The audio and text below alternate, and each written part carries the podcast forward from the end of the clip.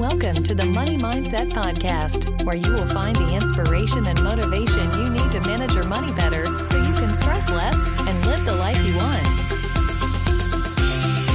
This is Ashley Patrick with the Money Mindset Podcast and Budgets Made Easy. And today we are talking to Kimberly Hamilton, who's the founder of Beworth Finance. She's a travel junkie, wannabe foodie, and personal finance nerd. She teaches courses on how to be better with your finances, and she makes personal finance more approachable for the average moneymaker. Before we jump into Kimberly's interview, I do want to take a quick moment to tell you all about the membership community that is opening today, well, I guess technically it opened yesterday, so it is open for this week only. You only have until Thursday night at midnight to jump on this opportunity. This is the only time it's going to be open for the next couple of months, and I probably won't even open it till the new year. So this is your chance to get on board with paying off debt, getting your money ready before the holiday season. This is your opportunity to get the accountability and the support and the guidance that you need to get started on your budget, um, stick to your budget, save money. Actually, the people in the group are saving hundreds of dollars every single month by, you know, working the plan and following the guidance and then the advice that is given inside of the group. We do uh, coaching calls, group coaching calls, so you know and you don't feel so alone. Uh, there's trainings inside the group, including including the budget challenge, the seven day budget challenge, if you haven't completed that yet.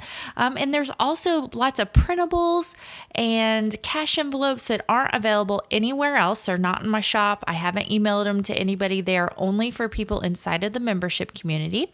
And for this opening only, I have some pretty amazing bonuses for you as well.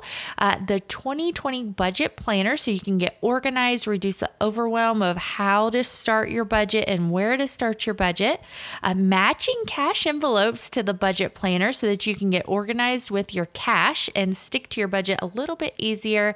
And then the 200 plus easy ways to save money every day ebook. So that is included as well. So Joining right now is your best chance to get started, reduce the overwhelm, know where and how to start, and begin your budget and really get on track before this holiday season because this is the quarter, this is the time of the year that everybody overspends like crazy. We've got Christmas coming up, and then they think, oh, well, I'll just start over in the new year. Well, it doesn't work very well to do it that way. You really have to start now, and you have to start before the new year in order to have the best year ever. Having the best year in 2020 actually starts now, it starts before the new year. You have to get prepared and you have to get ready now in order to have the best next year of your life. And you can do this. You can pay off debt, you can save money, uh, you can get focused and just really reduce the overwhelm and the stress over your finances. So, if you are ready to stop being broke, overwhelmed, stressed over your money, and want to head toward 100% financial stability, then let's chat about it. Let's talk about it. Let's join the membership community. You can send me an email with any questions that you have. Uh, you know, feel free to email me at ashley at budgetsmadeeasy.com. Uh, you can also check out more about the membership community at budgetsmadeeasy.com slash membership. Now, remember, it's only open until Thursday night. So this is your opportunity to take the step that you need before for the crazy holiday season and the just the crazy amount of spending that goes on this time of the year so that you can set yourself up for success in the new year. Now, let's jump into Kimberly's interview. Welcome, Kimberly. How are you? Hi, Ashley. I'm great. Thanks so much for having me today. Oh, you're welcome. I'm so excited to talk to you today because you've got a pretty cool story. You know, on this podcast and on my website, I love sharing debt payoff stories. Like for me, it's super motivational. I, when I was paying off debt, I would read them and listen to them every single day to help keep me motivated. So that's kind of been my mission is sharing other debt payoff stories. Uh, so. That yeah, so I just really love it. Um, so, can you tell us a little bit about yourself and just kind of like your background and how you got started on um, teaching finance and paying off your own debt? Sure, I, am happy to do that. You know, I think it's really interesting that you share these stories as motivation because I think so often it's the case that so many people have all different types of debt now. Mm-hmm.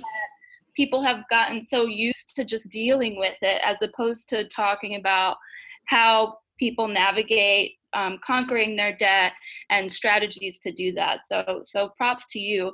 Um, for me, and my issue was was student debt. So I've never had um, medical debt or credit card debt like that. But you know, I'm I'm a proud New Yorker. I moved uh, to Washington D.C. to to work for a government contractor in 2012, and for me, I when I started, I was making less money than the student debt I came out of grad school with. And I think that could just be really debilitating for a lot mm-hmm. of people um, to have sort of a lower starting salary knowing you have all the student debt that's kicking in and and no one was really talking about it and to be honest for the first six months i didn't really know what i was doing. I wasn't looped into you know these motivational stories of other people and, and how they tackled it. So for the first six months i was making the minimum payments because that's what i thought i needed to do. And i think a lot of people um, you know so many more people are moving away from their hometowns and making more money and things like that now and it's easy to think that those people have it figured out when i think a lot of people struggle with how to pay off their student debt. Um, so I was one of those people, and about six months in, I decided to get educated about money and really started learning about things that seem simple now, but you don't know what you don't know, right? So at the time, I didn't know that I should be making extra payments. I didn't understand the money that I could have been saving in, in interest if I paid my student debt down sooner. But after six months, I figured it out, and that's sort of when I decided to to double and triple down on my payments. Um, I worked side jobs when I could. I sold things on Craigslist. uh, I negotiated my salary year after year to try and make bigger and bigger payments towards that. So, so that's the short story um, of how I got started. That's awesome. It's great that you figured that out so young and early in your career because, like, for me, I paid on my student loans for 10 years and i had only paid off $3000 in 10 years right. making the minimum pay like it's insane to me and so i just love it when people figure it out early and don't waste all that time you know building real wealth. So yeah. how much debt did you have and how quickly did you pay it off? I had um, a little over 45000 and i ended up paying it off in a little over three years. That's awesome and so tell us, um, and that was all student loan debt, right?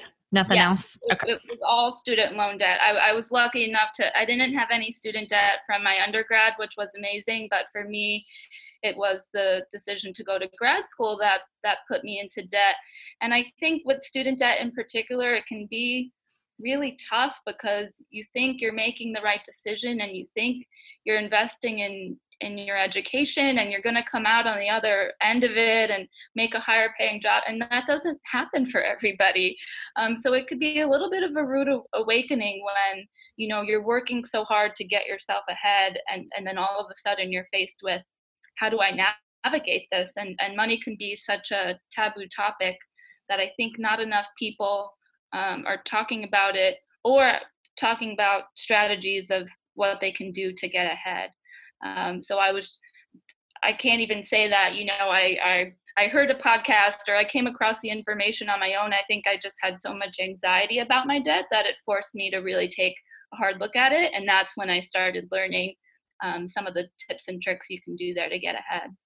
So, what do you think? Did you have like an aha moment or was it just kind of just stress just building up about the student loans i I think the stress was always there. I did have an aha moment though. I mean, they have so many calculators. Anyone can, you know, Google um, a, a calculator on what an extra payment would do. And for me, I think it was the day that I used one of those, and I found out that if I had taken 10 years to pay off my loans, um, I would have paid an extra 22,000 in interest, Ooh. which was half the price yeah. of my loan and I was just like, this is ridiculous. Like this, this can't be right.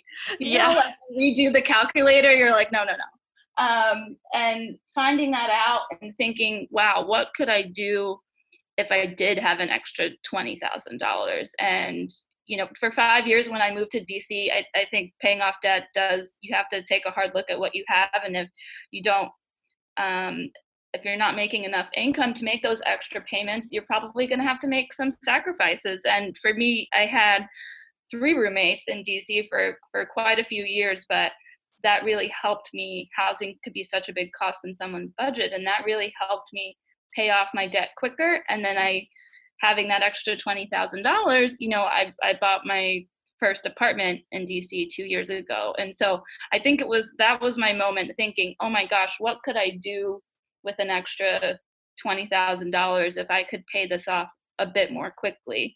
Um, and at first, I was only thinking of cutting off a few years, but once you sort of get started and making some of those changes to your lifestyle and getting more disciplined, I do think it gets easier. So yeah, that's so true. It's like, how much faster can I do it? Okay, I've made this much progress. Now, what else can I do? And it just like builds so much momentum that makes you want to do it faster and faster. exactly. And I think luckily those habits stick with you after you pay off your debt as well or at least i hope they do you know that's sort of my number one advice to people is don't let that that discipline and that drive stop the second you're debt free you know think yes. about how how you can use that to start building wealth and and you know even if you're the first one out of your friends or, or family to make some of those decisions don't be scared of letting that discipline um, die with with your debt Absolutely. Because I know with me, and I've heard it the same from other people, like when I was paying off my debt, I was so intense about it. It was almost easier than saving money. Because then once we were debt free, you know, I bought some things that we had been holding out on so that we could pay off the debt faster. You know, if it could wait a month or two, it waited. But then it mm-hmm. was like once we got to the saving money part, it was like something was constantly coming up. And luckily, I mean, we didn't go back into debt or anything like that and have no plans to do that. At this right. point, you know, we have enough money saved up that, you know, we shouldn't have to for anything at this point. But sometimes it's hard like when you have the debt you know it's like you owe somebody else and it's motivating to keep going but then when you're just saving for yourself it's like it's it's so easy to slow down and i think that's great that you yeah. kind of focus on no just keep going and building those habits right i mean i do think you have to build in you know the thing obviously you build in the things that are really important to you and i think you have to build in some of the fun stuff too otherwise you're never going to develop that discipline to begin with because mm-hmm. you're just be obsessed yeah. so for, for me that thing was was travel right? You know I, I mentioned i'm a travel junkie and it's something i have always consistently done no matter where i've been at in my finances but they have changed. What used to be you know when i was paying off my debt what used to be a weekend trip or you know time going to new york to visit my family now i could take I got back from France in May, and that was a little bit more expensive than a trip to yeah. visit my family in New York. And so I do think you can change some of those things, but from the get go, keeping what's important um, and some of the fun stuff in your budget, I think is important too. You just may have to think about how you change how you do it. Yeah, exactly. Do you have any um, actionable tips, like specific things that you did to pay off the money that somebody else can do? Specific things that I did. I mean, I think I mentioned it earlier, but taking a look at what your really large expenses are for most people that's housing, transportation, and food. Mm-hmm. And so really analyzing those in your budget and where you may able to be able to cut back or is it worth living, you know, an extra 20 minute commute if it's going to save you if it's going to enable you to pay an extra few hundred dollars every month on your debt and the impact of that can be thousands and, and, tens of thousands of dollars over time. So i encourage people to think about that. Um, i do understand that sometimes people just aren't making enough money to make those extra payments so i encourage encourage people to look into all the different various ways you might be able to generate extra income now. Um, mm-hmm whether that's you know having a side hustle or Airbnb your place or what have you, just to generate that extra income. Um, building in the small wins, like I said earlier. And then something interesting I did, I'm not sure if they do it anymore, but I would actually use, um, I was with Citibank at the time, and and I don't you know recommend any specific bank, but I was actually able to use my credit card points to make extra payments on my student loans. Oh, cool!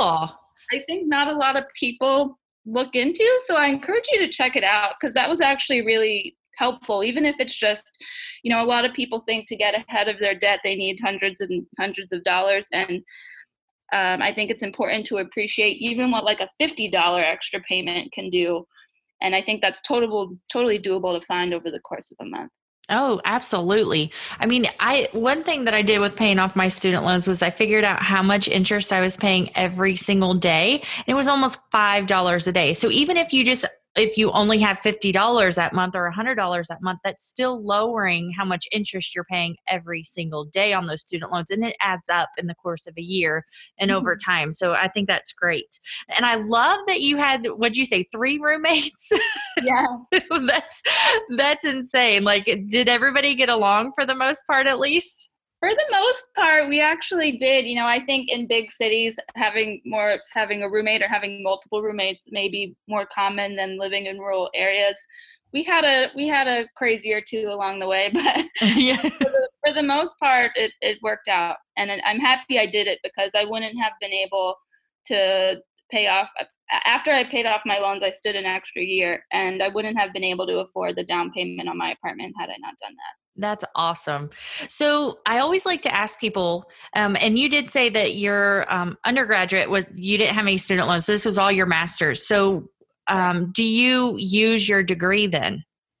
Yes, I do. Um, mine nine to five when I'm not running Beworth, which I call my six to ten. Yeah, uh, yeah. my nine to five is in international development. Uh, I work for a company that does government contracting and foreign aid and my master's degree was in international affairs. So uh, yes, I do. I do use it. I don't think I'm happy to see that they are starting to bring in some more uh, trade schools and vocational schools and things like that. I think some of the decisions that people feel like they have to do, like I, I have to buy a house or I have mm-hmm. to get um, the you know the advanced degree or whatever. I think those are very personal decisions. Um, so I encourage everyone to think about them carefully. But yes, I do use mine. That's awesome because a lot of people, including myself, don't use their degree. Like I never technically needed a degree for what I did and what I do now. My degree is not in finance or anything like that. Um, but I have thought about getting my master's, you know, master in business or finance or something. But yeah. yeah, crazy to me. I mean, and I was the same way that, you know, we spend so much money on this degree thinking we need it when in reality a lot of people don't. I mean obviously some people do um, but yeah so i always uh, i always like to ask that question. So do you have so if you don't mind me asking how did you get through your undergrad without any debt? Um, I, I had family support and I had a partial scholarship. Oh, awesome. Awesome. Yeah. Um, okay, so you did mention something earlier that I want to touch on is negotiating your salary. Mm-hmm. Um, so I think you said you negotiated every year with your um, is it with your employer um, right. um, do you have any tips on how to negotiate because you know especially women we're afraid to negotiate i think um, you yeah. know we don't think that we can or that it's not worth it or you know we're just insecure about it or whatever it may be. So, do you have any advice on negotiating your salary? Absolutely. And and I will say I think one of those years I skipped. I gave my employer a break.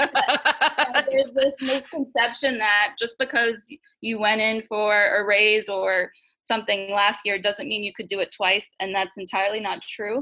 Um, I think similarly to the, the decision to go to school which you were just talking about you know that that's an investment in your education.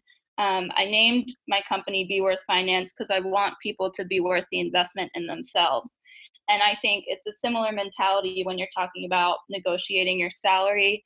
Um, some points of advice i would give are to prepare well in advance. So don't wait you know until the two weeks before or the week mm-hmm. before to to get sort of your your pitch together i think it's really important to develop a relationship with your employer so you can check in you know 6 months before you may be up for a raise or as advanced as you can to sort of set benchmarks to make it more difficult for them to say no the day of right mm, so what yeah. are your performance indicators that you're going to strive to meet over the next six months to make it difficult for your boss to say no to to that raise or to that higher pay band and keeping track of how your responsibilities or how your role may have changed and really how you're maybe going um, above above and beyond to get the work done. The statistics and i have this on a, i wrote an article on this recently on, on my blog which people can find at beworthfinance.com slash finlit. Um, one of the statistics is the amount of people that do ask for money it's a very very high percentage that actually get it. And but i think it's so difficult to sort of pump you pump yourself up for that ask right? So mm-hmm. that's why those setting those benchmarks and setting those performance indicators in advance really help. Um, i'd always say go for higher than you think your employer is going to land. So if you're asking for you know if you really want a 10% raise ask for the 15 and see what happens there. And then everyone's fear is always the, the worst case scenario is they say no. And I try to tell people not to look at that as a negative because if your boss said no this year, that gives you a really awesome window of opportunity to say, okay, well, you know, I understand it's not in the budget, or maybe I'm not performing where you would like me to. How can I change that? What can I do in the next six months and maybe you don't wait a whole another year to go for that next ask right, right. set it up so that you have benchmarks and you have indicators you can meet um, in the near future that you can revisit those and then it's going to be really difficult for them to say no to you um, twice in a row. The the cost of replacing a high performing employee is likely much much higher than the raise that you're asking for so that's always something to keep in mind as well. A lot of people working in HR know yeah. that already, but it's easy to forget when you're on the other side. Oh, absolutely. And I think that we like I didn't know some of that. And of course I work I worked in a government job, so there's, you know, set pay raises and pay mm-hmm. scales mm-hmm. and all that. So there really wasn't room to negotiate on my end, but even if I um, was in a job where I could negotiate better, I don't think that I'd have the confidence to do it. But I think after listening to you explain it like that, it's like, oh, that makes total sense. You're you're you're right. So I think that people should definitely negotiate more and um, better. And then, of course, I'll link in the show notes to your article so that you can mm-hmm. jump over there and grab those helpful tips as well. The other thing to keep in mind, just quickly on that point, Ashley, is even if you're really constrained, like you said, you, you, know, you're within a certain pay band or it's not in the budget or what have you, keep in mind that you can negotiate benefits as well sometimes. So it's oh, may not necessarily always be about your salary. If you could increase your employer match, for example, to your retirement plan, or we were talking about side hustles earlier, if you can negotiate more you know paid time off more leave so that you can generate more income that way those are also things to consider. Oh i yeah i didn't even consider that either. That is great advice. Um so one more thing what is your number one tip or advice for someone wanting to get started on managing their money better whether it's paying off debt or budgeting or anything? Like what's your number one tip for people? Ooh, number one is is hard but i think um you know, I think you really need to be realistic with yourself in terms of what challenges are you facing with your finances? What are your what are your habits that you know are going to be really difficult to to break? And be honest with the goals that you set for yourself as well. I think you know a lot of people have this feeling like learning about finance is only for someone that works in a bank or is only for a financial advisor. And so something I really try to tell people out at BeWorth is don't be don't feel embarrassed if maybe you're not as educated about money as you would like to be. You know, I, I try to break it down so it's more relatable to to get rid of some of those fears that people have. Just being honest about, you know, this is where I'm starting, but I want to learn more about how to pay off my debt or how to invest. Um, knowing what your habits are so that you can build that in to how you're going to go about achieving some of those goals. And then not being ashamed if you if you know that you want to take a crazy vacation every year or you want you know if your dream goal is to have you know a car you really like or whatever it is that's fine. Just build it into something that's realistic and to a financial plan that's that's going to work for you.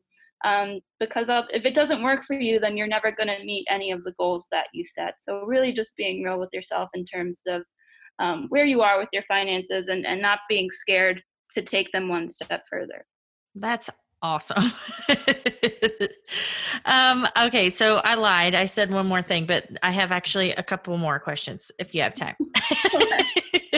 um, I also saw recently that you were on Forbes, which is crazy, and congratulations, that's awesome. Uh, and it was about three Miss myths busted to help millennials to save for retirement. And I really just wanted to touch on that really quick um, because the myths are really accurate. And so, um, can you talk about that real fast? Sure. Um, you know, jogging my brain a little bit here, but and, and thank you for the congratulations. I mean, you talked about being honest of yourself where you are with your finances. It's sort of a whirlwind to go from seven years ago. I was I was struggling with all this anxiety about debt and and then to have a publication like that was pretty cool but what i had wanted to do with the article is there for so many reasons well first of all millennials get a lot of flack for people they're not saving as much for retirement as they mm-hmm. should be and there are a lot of systematic reasons about that stagnating wages being one of them but i wanted to get just like the things you hear around the office about yeah. reasons why millennials, you know, people 22 to 35 aren't saving as much as they should. And so some of the myths that I included in that article were things like people have a fear, a lot of people will jump job to job because it's a way to they're scared about negotiating a salary like we talked about and it's a way to increase their income if they jump from employer to employer. And a lot of people feel like they'll lose if they start contributing to their retirement plan, that they won't have access to that money. And so that's not it could be true but that's not necessarily true. And it's something to check when you're accepting a new position with a new employer um, what the vesting schedule is like for your retirement plan because it's possible that you could be um, 100% vested which is basically the point at which you can walk away from an employer and have access to to your money to those funds. Um, so that's not always true that you're going to lose your retirement benefits just because you change employers after one or two or, or five years. So i encourage people um, to check that. The other one that i remember from the article is that so many people are starting their own companies and doing their own side hustles and working for uber and things like this. And i think it's a common misconception that if you don't have like the standard nine to five, if you're not working in an office, that you don't have a retirement plan to contribute to. And so a lot of people are just, you know, stashing their money or saving it somewhere instead of putting it in a tax advantage account that could really save them tens and hundreds of thousands of dollars over time.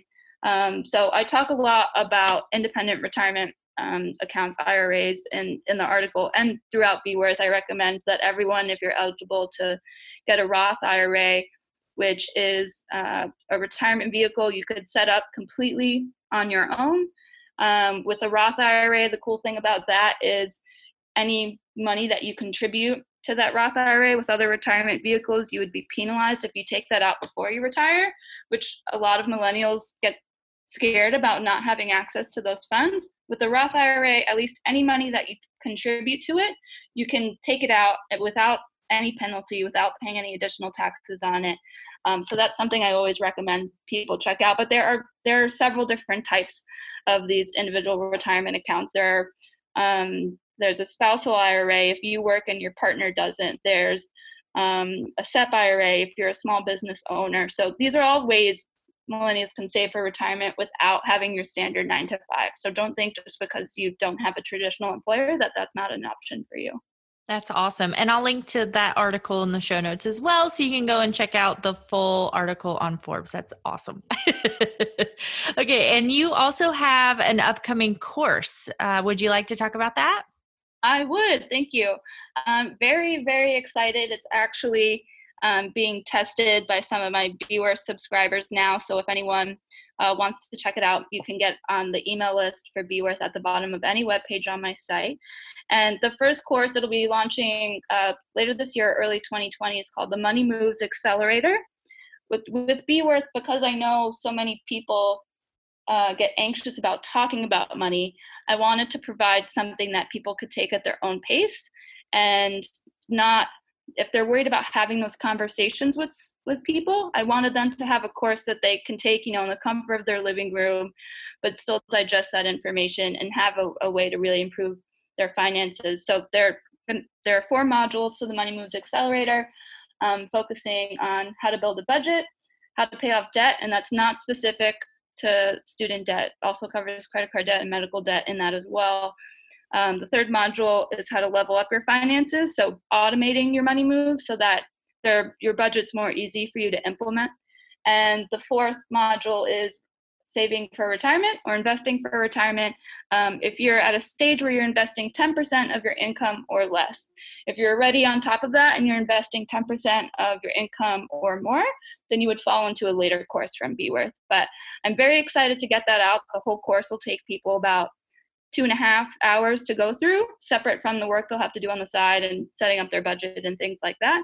So it should be a quick way for people to make some really impactful um, moves when it comes to their finances. And I'm, I'm very excited to get it out the door in the next few months here.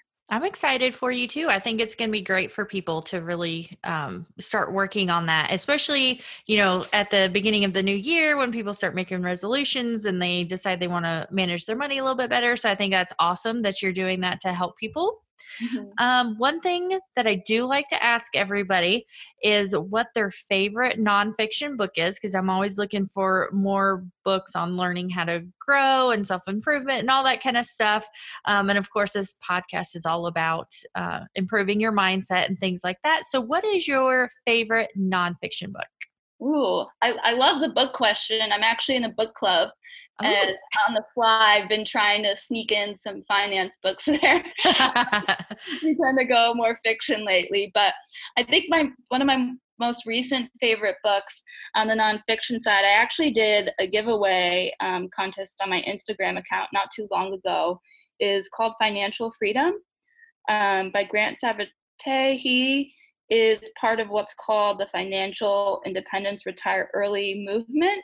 Um, and so the book is really it, it's a story, but he also lays out quite a few strategies that he used to go from he was living with his parent. You know, he had a standard nine to five, living with his parents, had two dollars in his bank account, which he actually took a picture of and included in the book, which is um, pretty brave of him to post mm-hmm. there. Yeah.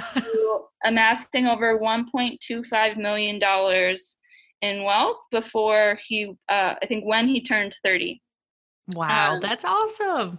So there are lots of tips, even though I think it's really easy to say, oh my gosh, that's never going to happen to me. Or maybe, you know, I'm 31, but maybe someone listening to this is saying, you know, I'm already 40, so retirement at 30 isn't going to happen. But I think even opening your mind to those possibilities, and he talks a lot about where he invested his money or the strategies he used to generate additional income, everything from, um, you know, Airbnb your apartment to different side hustles you can do and, and where to invest those funds. I think even just learning about those opportunities, even if you have no plans to retire early, can do nothing but help you in, your finances. And it's just a fun read.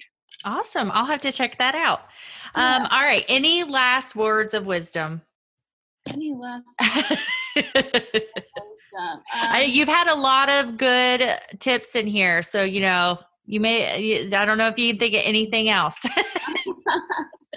um i think you know I, I think i said it before just just don't be a lot of people it's so easy to to look at money as a negative thing and no matter where you are just just get started and you know don't don't let your debt um, stop you from taking control of of the rest of your life. And so i think you know not being intimidated to get started no matter where you are in your financial journey it's never too late to to make a few steps to improve that. So um, i'm sure all your listeners are already one step ahead because they're tuning in to begin with but i think that's really important to keep in mind.